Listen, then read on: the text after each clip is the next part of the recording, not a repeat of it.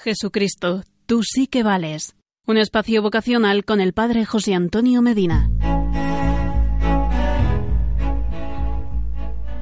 Hola, querido amigo. Es una gran verdad que hay en el mundo muchos sacerdotes extraordinarios.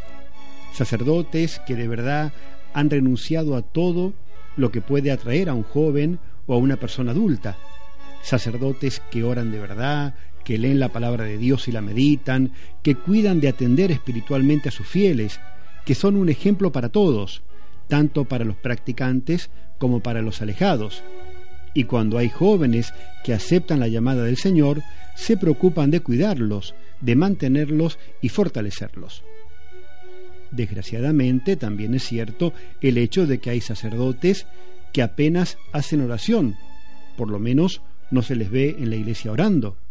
Hay sacerdotes que no catequizan a los mayores, hay sacerdotes que apenas si visitan a los ancianos y enfermos, hay sacerdotes que descuidan la búsqueda de aquellos que se han alejado de la iglesia, hay sacerdotes que apenas confiesan, hay sacerdotes que no se preocupan de orar por las vocaciones y de atenderlas cuando se ven posibilidades de que haya una llamada del Señor que pueda ser bien acogida.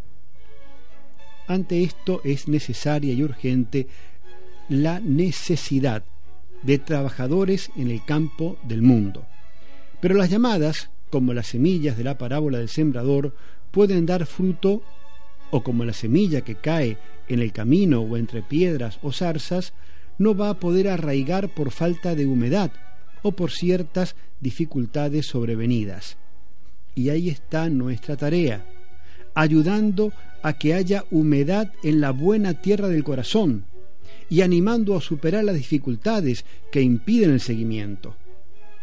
La gran pregunta que deberíamos hacernos todos es si, al mismo tiempo que pedimos por las vocaciones, las estamos atendiendo con nuestro ejemplo y atención personal, para que puedan florecer y dar fruto, que esas semillas caigan en buena tierra y esa buena tierra debemos ser nosotros. Es muy serio y urgente la promoción vocacional, pero no podemos olvidar que sin muchos y santos sacerdotes no hay nada que hacer. No digo que no haya vocaciones, sino que no hay respuestas, porque no hay testimonio de santidad. En una parroquia bien orientada hay vocaciones, y cuando no hay respuestas positivas a la vocación, lo que deberíamos hacer es lamentarnos menos y vivir más en serio nuestra vida sacerdotal, que seamos ejemplo que entusiasme a los posibles llamados por el Señor. Jesucristo, sumo y eterno sacerdote, tú sí que vales. ¿Y tú que me estás escuchando, no te animas a seguirle?